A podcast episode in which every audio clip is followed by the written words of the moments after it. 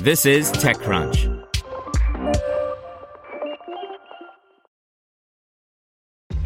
This episode is brought to you by ShipStation. You know, some things take a lot of work, like sending little robots to far-off distant planets. And just as that's challenging, so too is running a successful e-commerce business, especially when there's so much to do.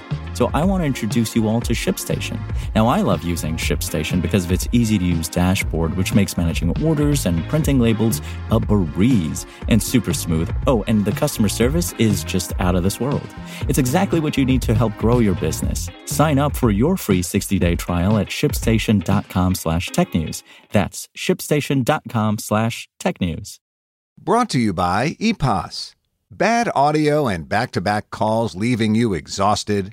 Bad audio should not mean a bad day. Let E P O S help you find the right solution and learn more at e p o s audio dot com. That's E P O S audio dot com. Elon Musk claims he tried selling Tesla to Apple, but Tim Cook wasn't interested. By Lucas Matney. Tesla stock's miraculously bizarre twenty twenty might have gone a different way had Apple's Tim Cook agreed to a meeting in recent years, or so says Elon Musk.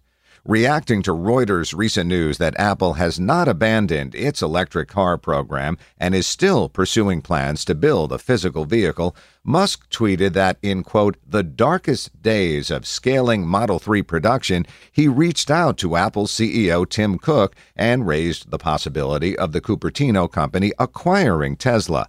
Musk says that Cook refused to take the meeting. TechCrunch has reached out to Apple for comment. Musk's short tweet didn't clarify exactly when this timeline was, though given public information about Tesla's Model three production, it was likely between twenty seventeen and twenty nineteen. In regards to Musk's proposed sales price, one-tenth of Tesla's current market capitalization is about sixty billion dollars, which isn't too far from the stock's public value last year before it reached stratospheric heights in recent months. Though Tesla is now worth more than six hundred billion dollars on the public markets after joining the S and P five hundred this week, most Wall Street analysts seem perplexed by the stock's recent growth, which has been owed to young and first-time investors rallying behind Tesla's products and its C E O. Want to learn how you can make smarter decisions with your money? Well, I've got the podcast for you.